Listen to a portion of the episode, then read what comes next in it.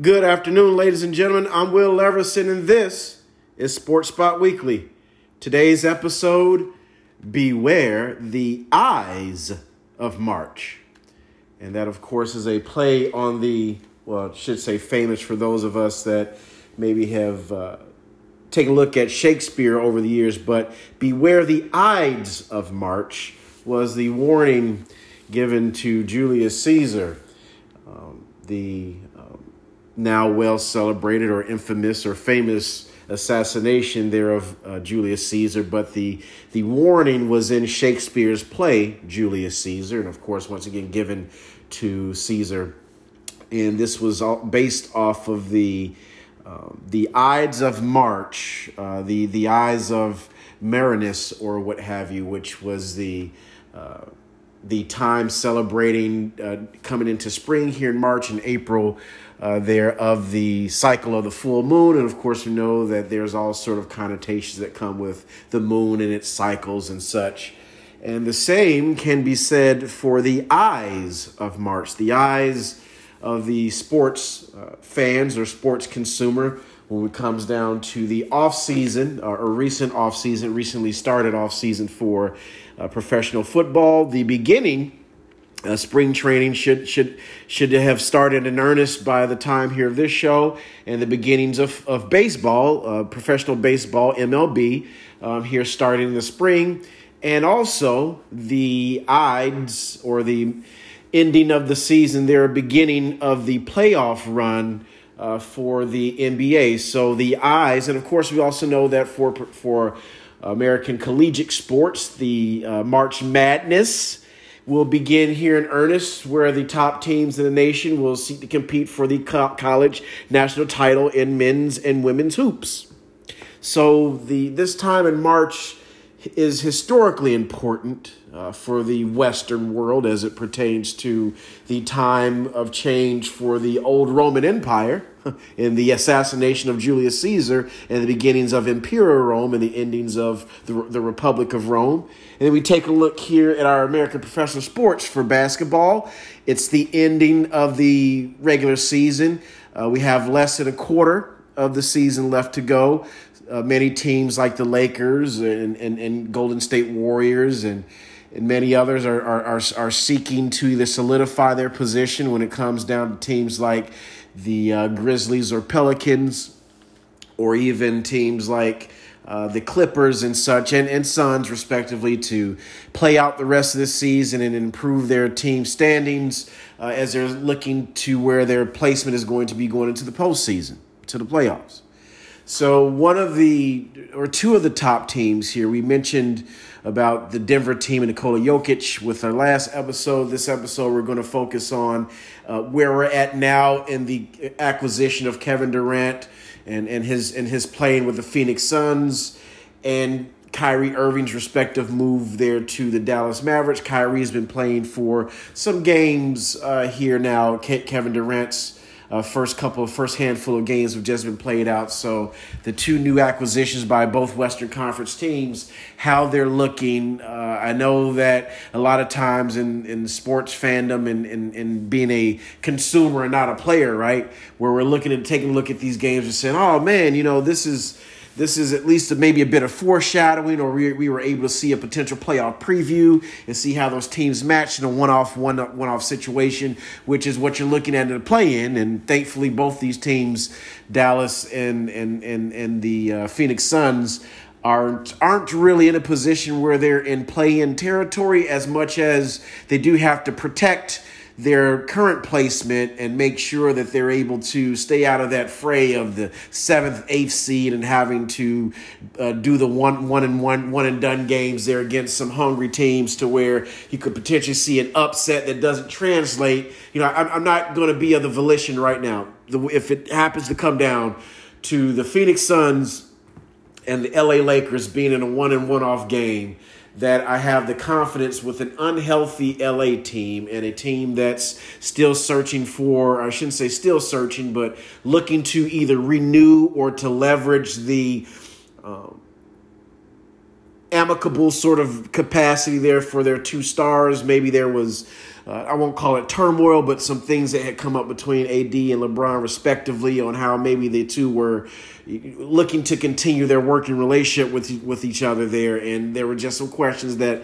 uh, that we were needing or, or wanting to be answered, and hopefully through their play, trying to get this team into the postseason. Of course, LeBron James is out uh, due to a foot injury, and Anthony Davis and the current Lakers uh, supporting cast have to wheel that team into the playoffs, and that's you know, when it comes down to the sports commentary and analyst world, where based off of injury history and sort of what the Lakers have been dealing with in the aftermath of their uh, winning the championship in 2020 during the coronavirus or the onset of the coronavirus um, pandemic, there, that we of the sports world and fandom and consumerism have the confidence that the Lakers you know, as long as they stay healthy, they're as competitive as any of the top teams. We just haven't seen that play out for these spurts where we're talking about, you know, a third of a season, you know, a quarter of a season, 20, 21 games, 22 games in there.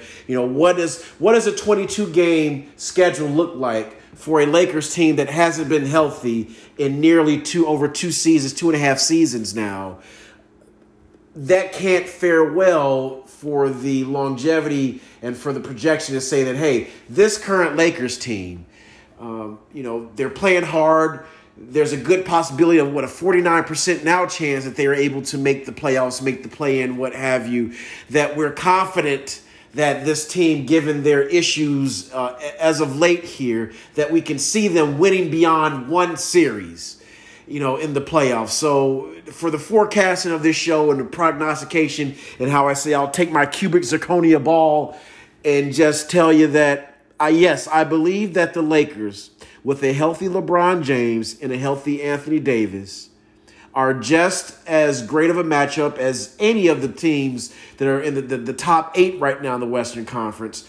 I am just not confident that this Lakers tandem, this older Lakers tandem, um, that they'll be able to play for essentially a you know a potential another quarter of a season if they get into you know five game uh, series in the playoffs. That's you know they got to make it to the Western Conference, so five games a piece there. If they t- if they have five game series and are able to will themselves and win, that puts them at that point.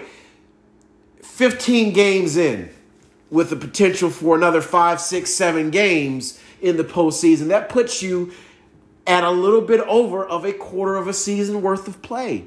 So, in just that sort of projection, do we believe, you know, do, do I believe as a host of this show uh, that the Lakers have a good chance of fielding a healthy roster with their two stars on into the postseason? I can't see that right now, but I can say that I do have confidence that they could beat. They get in as a seventh and eighth seed. I can see them winning a series, and like I said, this isn't you know to lamb based or or to you know shide or otherwise disavow someone's success. I mean, Nikola Jokic is playing fine, and the team around him is playing great. You know, they're playing some great basketball, first seed in the West. I'm just not confident that in a series against some top level defense and some top level competition that I believe that that Denver team led by Nikola Jokic is just by and large the best team in a seven in a five, six, seven game series in the playoffs. If Denver's going to make it, they're going to have to polish a few people off with either a gentleman sweep or or some sweeps outright to where their presence is, sort of commanding and demanding that um, status as top dogs in the West because we all know that there was a time in recent history that the Phoenix Suns, prior to the Kevin Durant acquisition, were looked at as being at least a top team in the West after they won the Western Conference uh, uh, finals and played against the Milwaukee Bucks and eventually would lose to the Milwaukee Bucks and Giannis's first title there. Uh, we were still saying that the Suns, in their talent level, were at least in some position where we're going to be confident that they can make a deep run into the postseason based off of what they already had. And you grow that conversation out from there and you add a player like Kevin Durant. And now that at least bumps the Suns back up into that conversation of being top dogs in the West. Of course, we have the defending champions and the Golden State Warriors that, that are in a position now where they're maybe, you know, in out the playoffs. Who knows how this season ends, especially with the Lakers making it making it a, a, a dash there. But uh, this could definitely turn out to be an interesting time for the Western Conference in that this may be the first time in some years where the Western Conference team when you're talking about you know strength of winds and and and where you know fortunes lie and, and sort of a winning way and winning out teams in the west there's not a vibe i can get where i can tell you that there is a for sure absolute front running team that should they make it into the conference uh, uh, to the NBA finals against a team like Boston or against Milwaukee that I have the confidence that a Western Conference team is going to be able to compete. Or even I'm telling you this if somehow the Sixers can will this team if Joel Embiid can become the best version of him of himself in a postseason and will that team a la Shades of Giannis, going on an all time historic run for a 76ers player. I am telling you right now, there isn't a Nikola Jokic led team or a Kevin Durant led team that I'm going to sit up here and tell you that I feel like, hands down, they're the prohibitive favorites in a NBA Finals against an invigorated, well-playing Joel Embiid, a, a historic setting run. If I if that happens in the playoffs, I know we you know we we I hate to deal in fallacy and driving home points, but seriously, Joel Embiid is an uns, a true unsung player. He's playing out in the East against the likes of this Boston Celtics team that is a true complete team against the historic run of a Giannis Antetokounmpo at, et al. and all the other Bucks. Brook Lopez also. I mean, there are some players there in the Bucks that are going to give anyone in the West fits. I am just telling you that from a defensive presence standpoint to a playability standpoint, I know in, in last season I took the Boston Celtics over Golden State because of the way they handled themselves defensively and because of where that team was building up this winning way, going into deep playoff runs. A, a young Jayson Tatum, Jaylen Brown, and Marcus Smart, and even those Terry Rozier teams of Boston when they were making deep runs in the playoffs against the LeBron, the LeBron-led Cavs when LeBron was still in quite his his his prime there, you know, and, and not having to deal with nagging injuries those are great Boston Celtics teams to build up that winning way. And also for the Milwaukee Bucks. Yes, the acquisition of Jrue Holiday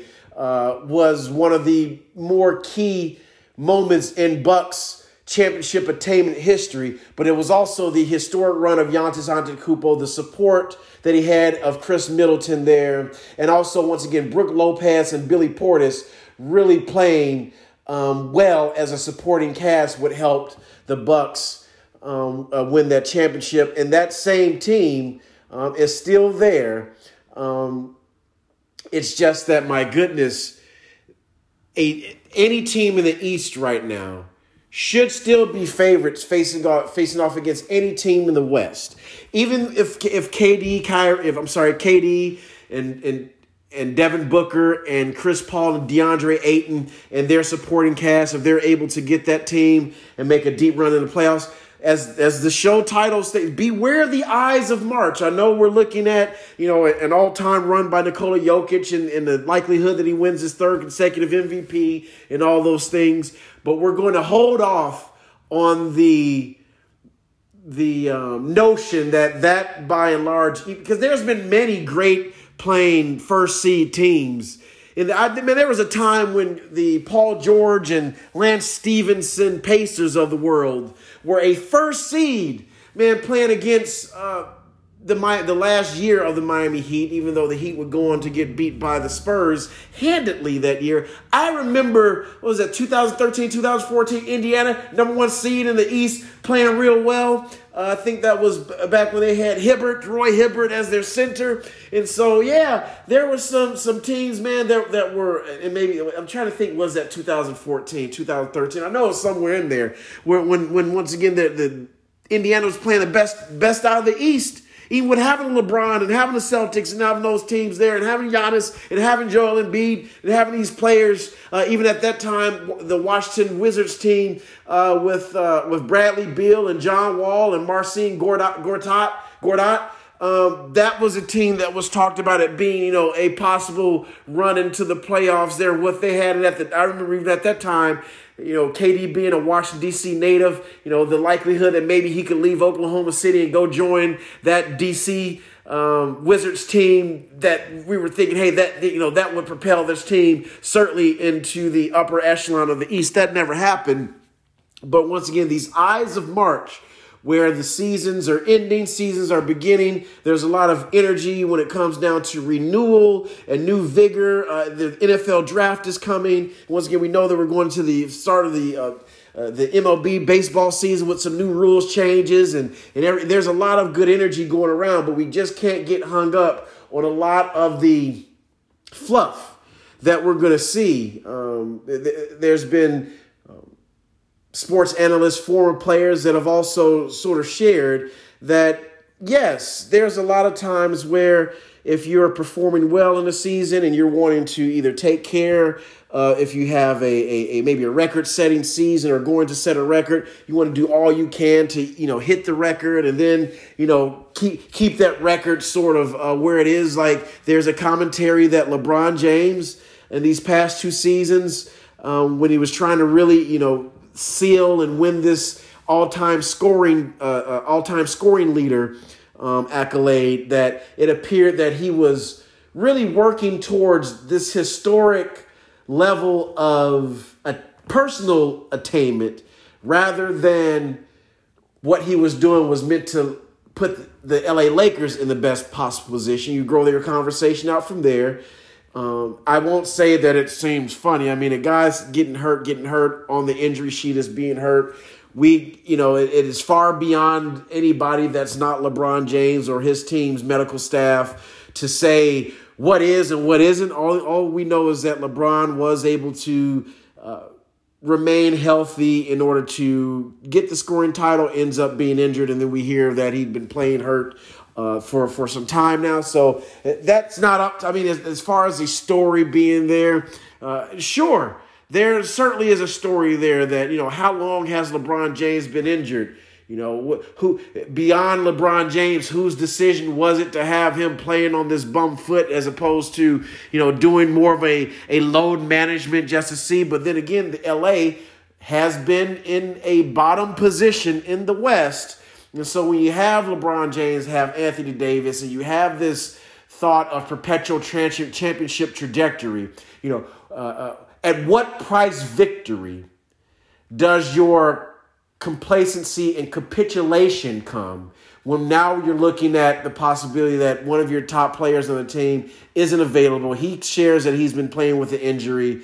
Um, it's how long have we known that, and did we do best by the team by having LeBron available when maybe he shouldn't be? If he was not LeBron James, would he have still been made available, um, given his, his his his amount of winning influence on the Lakers?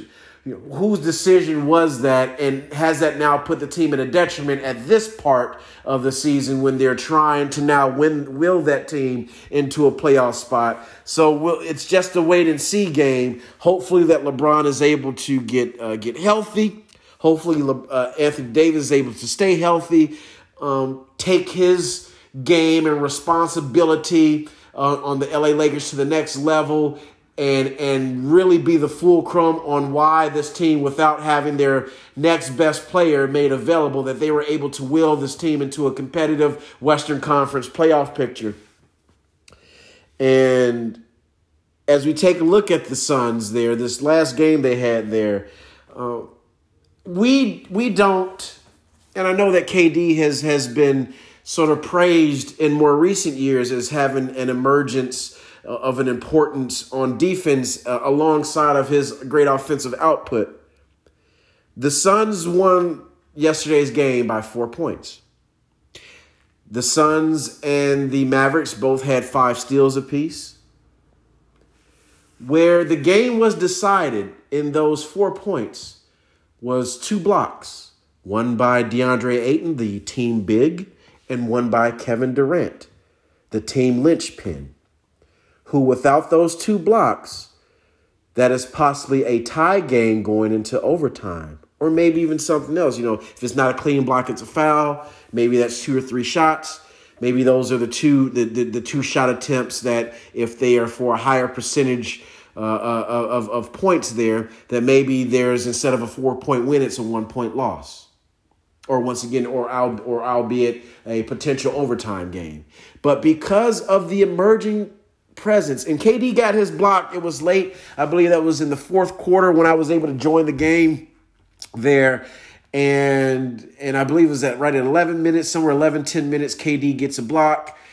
And of course, we know that he had his uh, offensive, his the rest of his offensive production in the second half. Um, and we we talk about Chris Paul and his and his production there, but on that team, there besides DeAndre Ayton's defensive presence as being the team big, um, also the Suns beat out the Mavs in rebounds. And, and without having, you know, DeAndre Ayton, like I said, I know he's the team big, but DeAndre Ayton isn't a Joel Embiid. He's not a Giannis. Um, he's not a Robert Williams. He's not a Pascal Siakam. Um, he's not a big in the sense of he's bodying, you know, bodying up like like Shaq and and, and being able to to to you know will and get rebounds at will um, but he is the big for the Suns. So that comes with the responsibility in production as a big. And so we can only hope that the defensive presence of Kevin Durant, especially late in games where, you know, the speed of the game, people are trying to will in shots and that, that his presence there is as a, I won't call him a rim protector as much as a emerging defensive presence in the high and low post. That there is a potential that Kevin Durant's emergence of his defensive production can literally be the reason why that they're able to beat or, or, or, or in a matchup in a series have the edge. Because realistically, against scorers like Luka and Kyrie, man, you'd expect uh, for a close game. You would expect for uh, you know a potential um, uh, you know one point win, two point win to go to the scores there, to the tandem of scores there. But it was because of the defensive presence, man. This is I know, I know it's a block. Well, he's it's not like he's averaging you know three and a half blocks a game. Will, what are you talking about? Emerging defensive presence. Look, KD gets one block a game. If it's the one block that puts his team up two points, three points on all the all the efficiency and win shares and all the advanced stats. That's what translates into the win. It's not like football where you know you might have a guy that has a low tackle output in the game, but or I should say it's just like football where you might have someone that didn't get a sack all game, maybe hasn't had a sack in eight games, but in the crunch time moment on a key play to keep an opponent either out of scoring range or, or to limit, you know, if, if instead of seven, it's three points or maybe even nothing. You know, the one sack that Joe Schmuckatelli gets in the game could be the deciding factor at that moment. So there at that point, it was, you know, maybe if the team has a multiple sack performance, that one sack was the hugest sack in the game. And just like that, that block late, I mean, we're early in the fourth quarter, late in the game along with DeAndre Ayton's block. That's that's the four points they won by. Like that's literally it. And so it doesn't matter, you know, you know how he got there. That it's not a multiple block or multiple steal performance. I believe Chris Paul had a couple steals, which is going to be important and key for Chris Paul. Which I mean, when you're talking about basketball and how players and rosters are fitting together, that's what the Suns need from Chris Paul at his size and at his position to be able to expend more on a defensive end so that he makes so that he makes scoring for you know guards harder to do if he's getting a couple steals a game. Once again, steals and blocks, those are translated to opportunities and chances that the opposing team doesn't have to score. So you translate those defensive efforts into how does this fare for the team. And every time that it's a close game, man, that's what's going to determine in the playoffs, in, in a four, five, six, seven game series, those are the efforts which are going to determine who wins the series and who advances. It's not, oh man, he was a, a dominant player through the whole regular season. And and and and well, is he dominant on defense? Is there some identity? This was a question for KD also. It was until we saw the performance, even with Golden State, turn into a great, when I say turn into, not that it wasn't there, but he emerged as a great defender, blocking shots.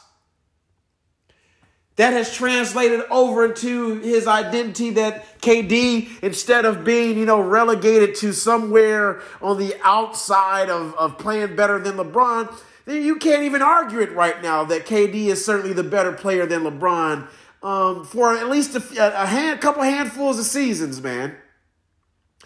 And, and even though it may not be the same defensive, you know, chase down artist that we had known LeBron James to be, still having some measure beyond what your core game is for any player is what's going to determine how you fare against other great players. I am telling you right now, as of this last week's show, this week's show, that should the Denver Nuggets find themselves in a playoff series against Phoenix Suns, uh, a healthy LA Lakers,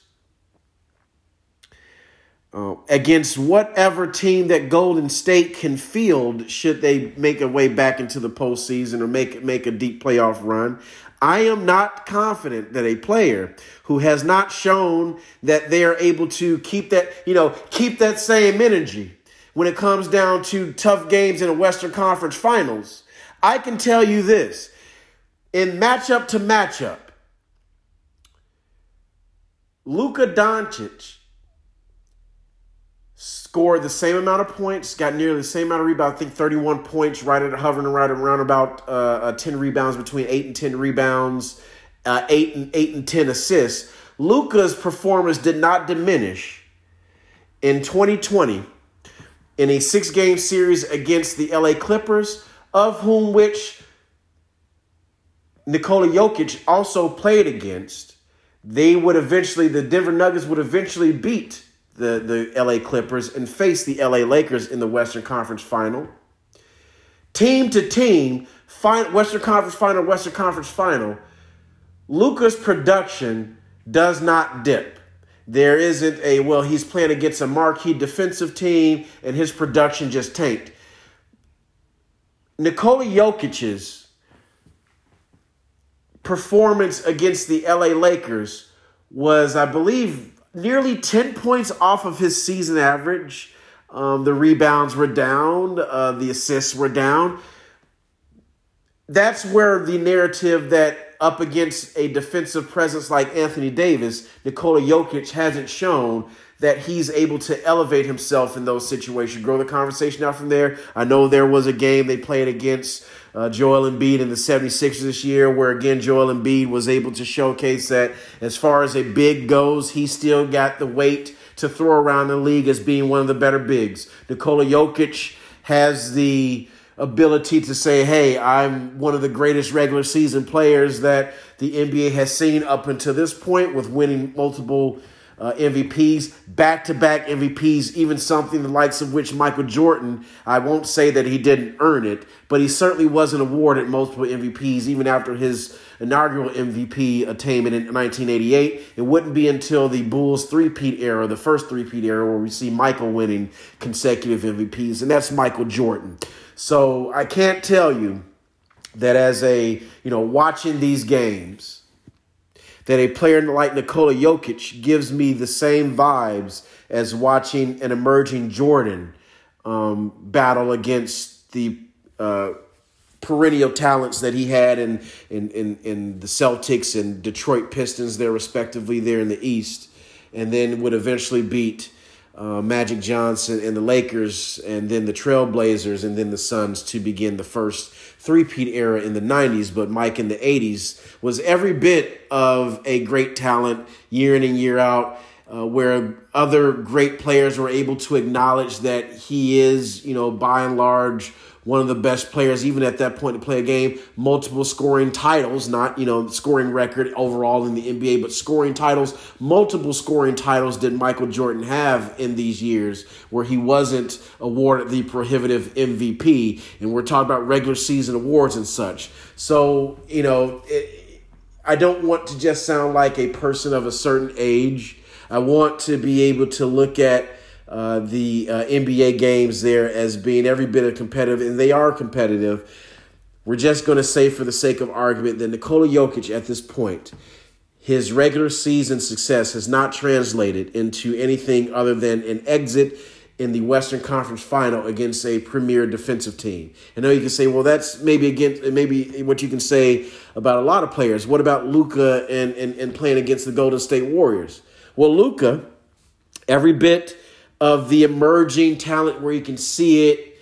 Uh, Luka's Luka's play doesn't diminish in the postseason. It doesn't diminish. It has not diminished in any year that he's had his team in the postseason. Has not diminished. As a matter of fact, I believe he averaged three points higher in the in the 2020 po- uh, postseason than he did in the regular season. As a matter of fact, uh, Luka averaged more points than Nikola Jokic in that season. And, and, and even and even when we take a look, like say, a degree of difficulty, Luka hasn't diminished against premier talent. So we'll see where Nikola Jokic's uh, regular season prowess, how that's able to maybe transform, translate in the postseason. We just haven't seen it yet. So it is a wait and see game with Nikola Jokic. Uh, Kyrie Irving is, is, is an NBA champion. Uh, he has joined up with Luka Doncic.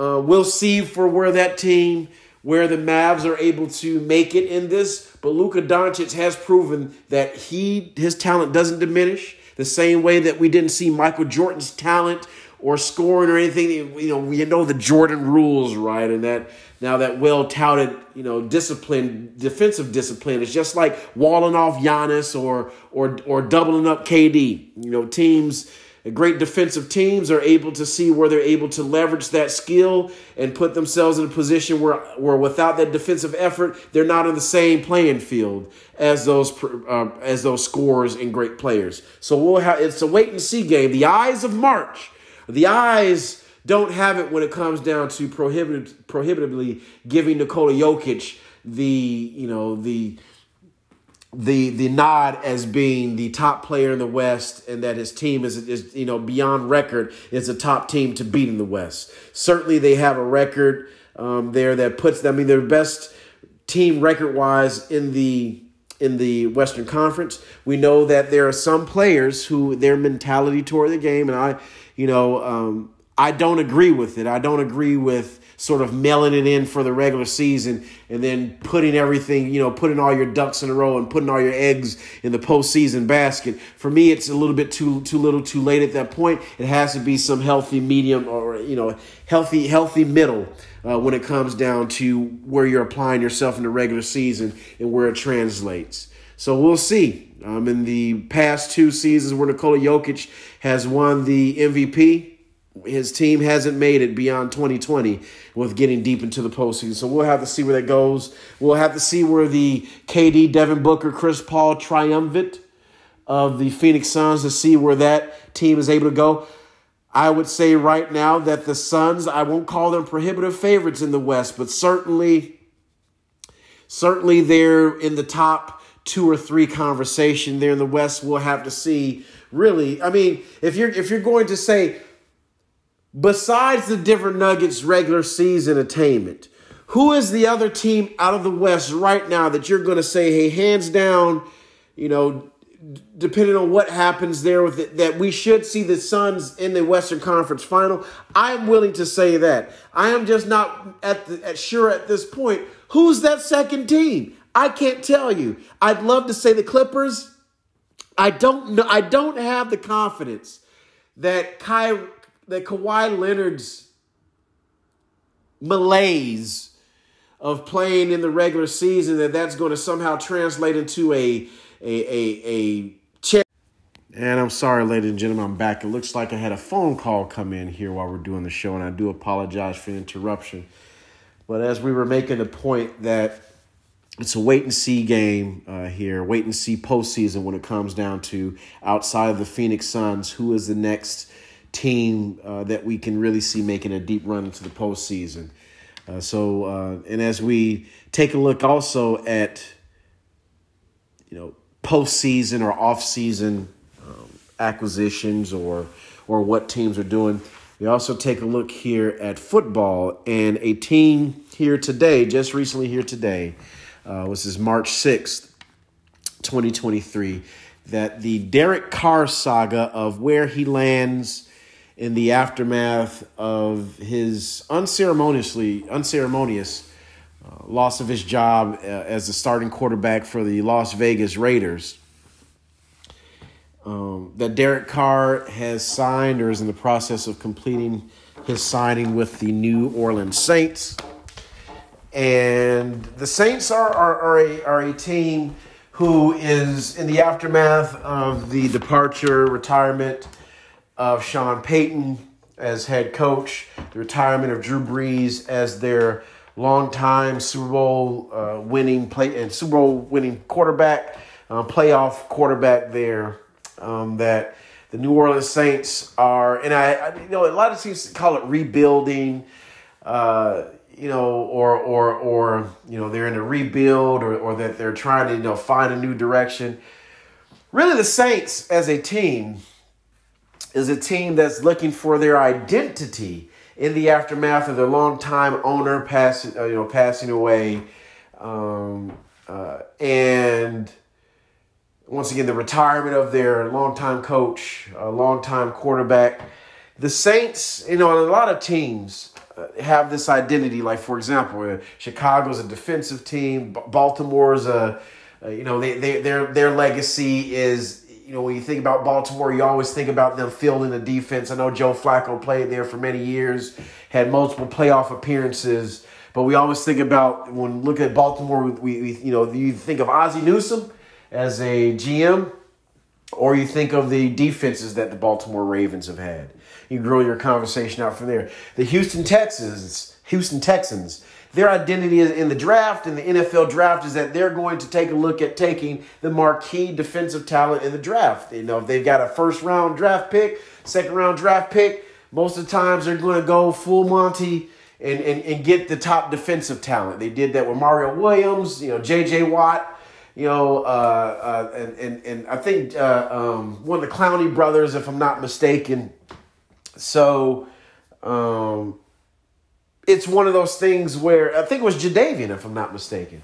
Took Jadeveon Clowney there. So that that's their identity. They had Connor Barwin, you know, some other defensive guys on that team. So uh, so the, the, Texans have this identity that maybe they, maybe not they're a defensive team, or or when you think about their production, yeah, you think about uh, uh, you, th- you think about Hopkins and, and Andre Johnson and some of these other um, uh, players that they've had, Adrian Foster, you know, some players who, who had some great offensive production in their years there. So you kind of think about these things, but does the do, do the, the, the Texans' identity outside of you know being aggressive in the draft when it comes down to defensive players? They don't really have an identity outside of that, as or other than being the other team in Texas.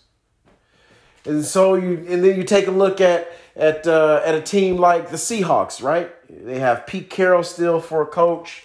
So they're still looked at as being a rah-rah, you know, destination for a young player that needs a an environment that's not going to be so overly challenging because of the personality of the coaching staff and things. Like that's what you think about. Then you, you grow the conversation out from there. You know, playing up in Seattle and the, the great fans and, and the stadium. At one point, uh, the the Seahawks stadium was like the marquee sports venue for football. I think they had like some great stuff with like how they generate power there, and you know like like using renewable energy and things like that. So you know. It, Seattle is kind of that destination for people. Then we, of course, we have the Cali teams, right?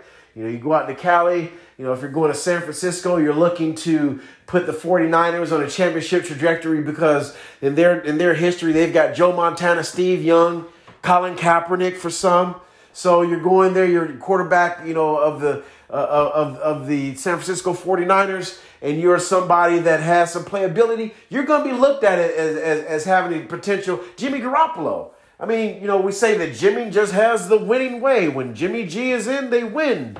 And so, you know, it's not simply because of his performance with being on New England Patriots and Bill Belichick looking at him as a potential replacement early on in his career and earlier in Tom Brady's career, respectively, as a replacement for Tom Brady. Like with all that being out there, it's also because of where Jimmy G landed. If Jimmy G would have went to the Texans and won and, and won some games, we wouldn't quite look at him the same way as we would if he's look at Brock Purdy.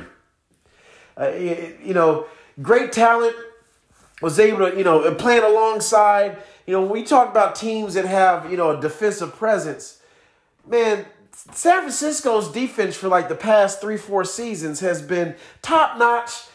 You know, the, their players are, are perennial pro bowlers on this side of the ball, uh, in between Bosa and, and some of those other guys, man. So you have so you have an identity beyond you know who's the quarterback, but because you're the quarterback in San Francisco, and because the supporting team has been so strong in San Francisco, even harkening back to the days of Colin Kaepernick and such. Like we look at that team as being, and, and then you grow the kid the history out from there. The New Orleans Saints were not looked at as the high flying saints that we think of them today as the high powered, high octane offense of the New Orleans Saints. They earned that reputation with the schemes of Sean Payton and playability of Drew Brees, you know, multiple 5,000 plus yard seasons for Drew Brees, you know, 40 plus touchdown seasons for Drew Brees, Drew Brees, you know, the the ability for Drew as as being a quarter, you know, as they call it, you know, shorter quarterback, smaller quarterback, what have you, being able to eke out an existence in the NFL and and put himself in, in trajectory where he's a future Hall of Famer. Um, like the Saints earned that. And yes, it was through putting together rosters that can do that on both the defensive side of the ball and offense. But in recent years, and even in recent years, we've seen Alvin Kamara, who emerged as a great back. I remember when he was being drafted, I believe, out of Duke. Uh, I believe was it Duke or was it, yeah, it was Duke. Um, you know, looking at like you know a Duke running back, you know what? But he came in and, and was able to, in the vein of having those quick uh, running backs there, you know, Reggie Bush, Darren Sproles, um, Deuce McAllister to some to some degree, even though Deuce was a little bit more of a traditional back for some of those Saints teams there. Uh, but Reggie Bush certainly being a, a fast back you use out of the backfield as a receiver. Same thing with Darren Sproles. Darren Sproles made his living on being a, a, a, a, dual threat back, but more of a threat as being a receiver of the ball. And then we have Alvin Kamara, who certainly um, can do uh, anything that he's called on for at, for the Saints offense. But the Saints do have beyond uh, the acquisition of Derek Carr, the legacy that they've built in recent years is of being a high powered, high octane offense. No one is looking for the Saints to be an also ran at offense. And like this past season, there wasn't a position that the Saints had that was top 10 that was like meaningful. Like when you think about, okay, the, the, their points per game, their red zone scoring, their TDs per game, they barely cracked the top 20 in TDs per game at 19th. They were 18th in yards per game and 21st in red zone scoring last year. So the Saints in that in their identity as being a high-powered octane offense, it certainly hasn't been that in recent years. And even more so to what we've seen in the playoffs there, even toward the end of the Drew Brees and Sean Payton era, where, you know, the high octane offense um, didn't really produce that in the postseasons. It certainly it lost some games against San Francisco, uh, even the Alex Smith San Francisco teams. They lost some games against them.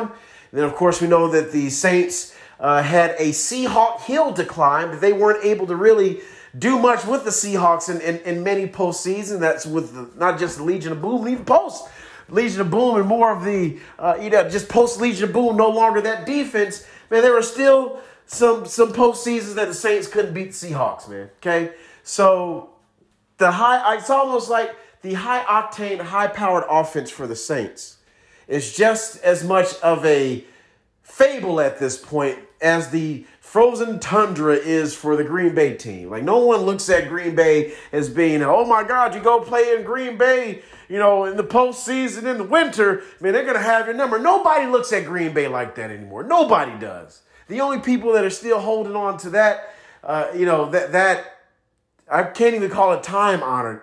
Uh, the old frozen tundra has been gone for many seasons. It's not something that you know since Aaron Rodgers maybe hasn't been playing well in the past couple seasons. Nope. Even before then, even even in their in their uh, uh, uh Lombardi Trophy winning season, you'd be hard pressed to find somebody that told you that they felt like Aaron Rodgers and the Packers were playing on the old motif or the old, you know, frozen tundra tradition. That's not that hasn't been the Packers in quite some time. And the same can be said for the high powered, high flying, high octane offense of the Saints. And then you grow the conversation out from there. One of two of their uh, uh, top producing or top offensive talents for the team, Michael Thomas. Even though he had just he's you know uh, made some comments in support of the acquisition of Derek Carr, Michael Thomas has a there's a possibility he could go to another team. Alvin Kamara, uh, just indicted on charges of aggravated battery, may not be available there for at least a portion of the season. Who knows? The NFL hasn't really released anything. It's ongoing uh, proceeding there. So, but he has been indicted on on aggravated assault. That is that is a truth. So, what the NFL does is on the NFL's prerogative when it comes to that point. But as we're taking a look now, and then we say, okay, so Will, you're telling me that they're um, they were tenth in yards per play. Once again, you've got Alvin Kamara uh, there on your team. You got Taysom Hill, so you've got some some explosiveness on your team. So yeah, that can get you tenth in yards. But that didn't correlate to anything. They're 19th in, in TDs per game, 21st in red zone scoring last season, and 18th in yards per game. So in yards per play, 10th, yards per game, 18th. So when you have numbers like that, you're looking at, well, where you know, where's the correlation? Is there, you know, well, Will, they needed a quarterback, dude. They were fielding Taysom Hill and Jameis Winston these past two seasons. What else do you think is going to happen? Well,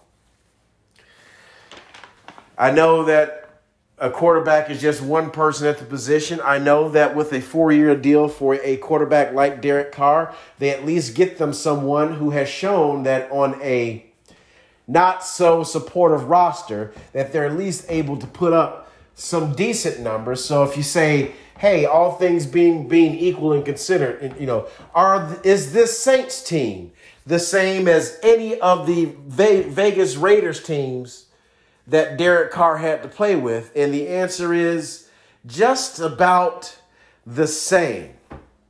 I mean, this year they had Davante Adams. Uh, um, then they had uh, uh, Josh Jacobs there um, as one of the top backs in the league.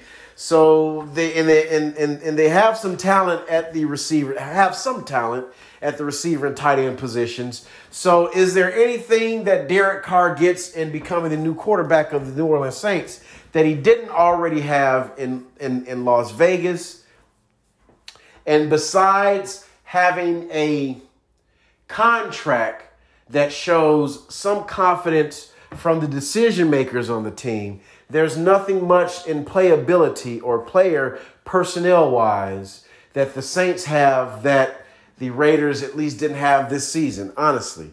Besides the Saints being, as of right now, in, in, in not such a competitive division, as competitive a division as the uh, AFC West was. I mean, the NFC South no one is going to, you know, shake a stick at you and say, "Oh, you're you're you're you're lying." Somehow the the least competitive conference in the NFC is somehow more competitive this year because most of the teams are at a new starting point. Uh, you know, I can almost take that argument with you that the the NFC South may not be as poorly competitive as they were this past season because nearly all the teams there are having to rebuild. Certainly, I shouldn't say rebuild, but find their identity in the aftermath of top level talent leaving or what have you. Tampa Bay's got to find a way forward. Leonard Fournette is a free agent. Don't know if he's going to resign to the team. So there are definitely, and I mean, there, there's definitely some acquisitions to be made uh, for, for several teams to make themselves more markedly competitive than they were last year.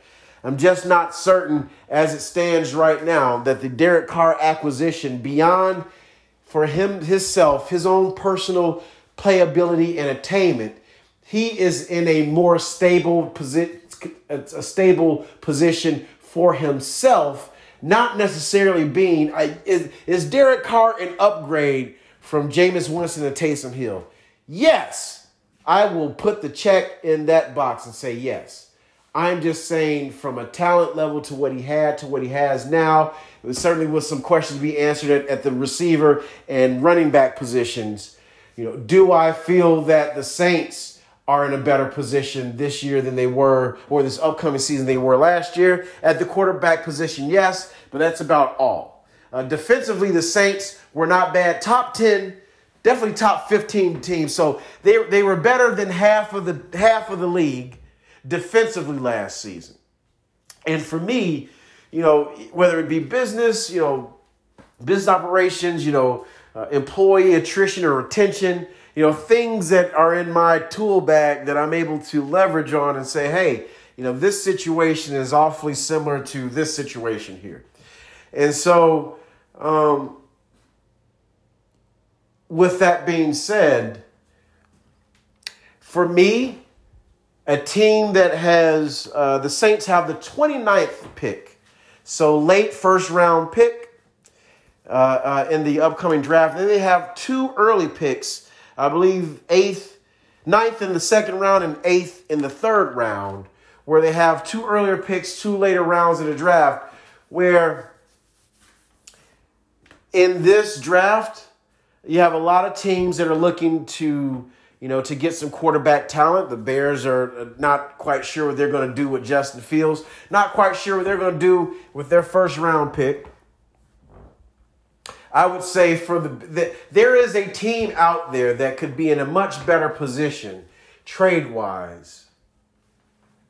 I would say that outside of the Derek Carr acquisition for the Saints, the most important thing that the Saints um, could have done was is to make sure that they shore up that defense. At least you have a late enough pick in the first round, early enough picks in the second round to where if you're trying to answer a question at running back or at receiver, and I know that Odell Beckham Jr. is has got some footage out there, and and, and making a move like for, to acquire Odell Beckham Jr for a team like the Saints, where Odell's skill level, I mean, we haven't seen him play um, since he's been in the Super Bowl, so over a season, maybe about a season and a half at this point.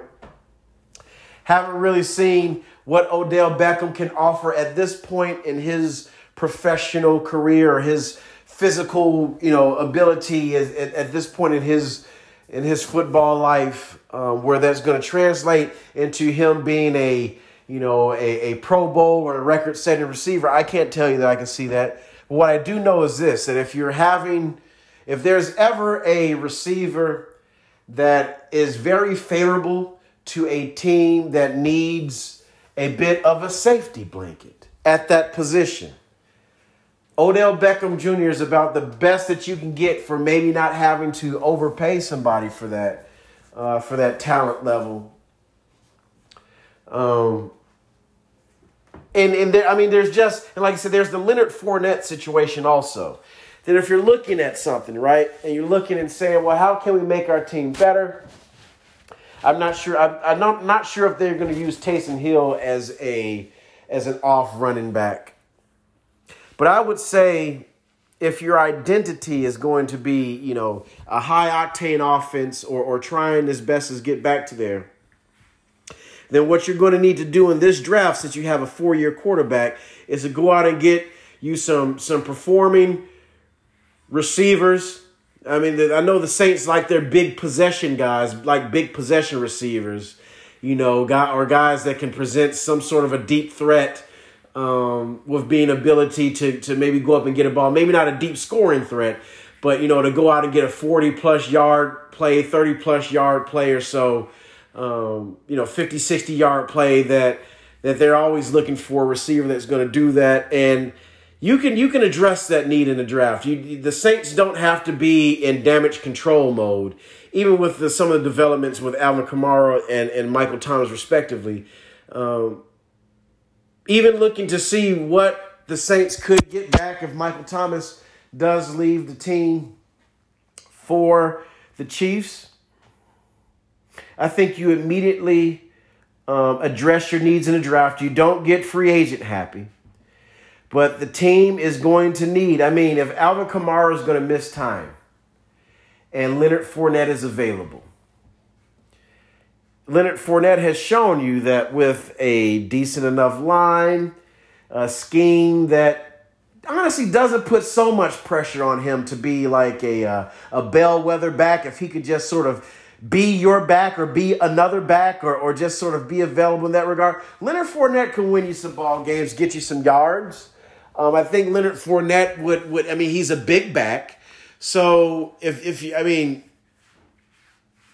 if you're going to want to shore yourself up at the position, I don't I think there there's not a lot worse that you can do than Leonard Fournette, especially if he's wanting to play for your team. And even even he even made that Jaguars team, you know, pretty competitive there.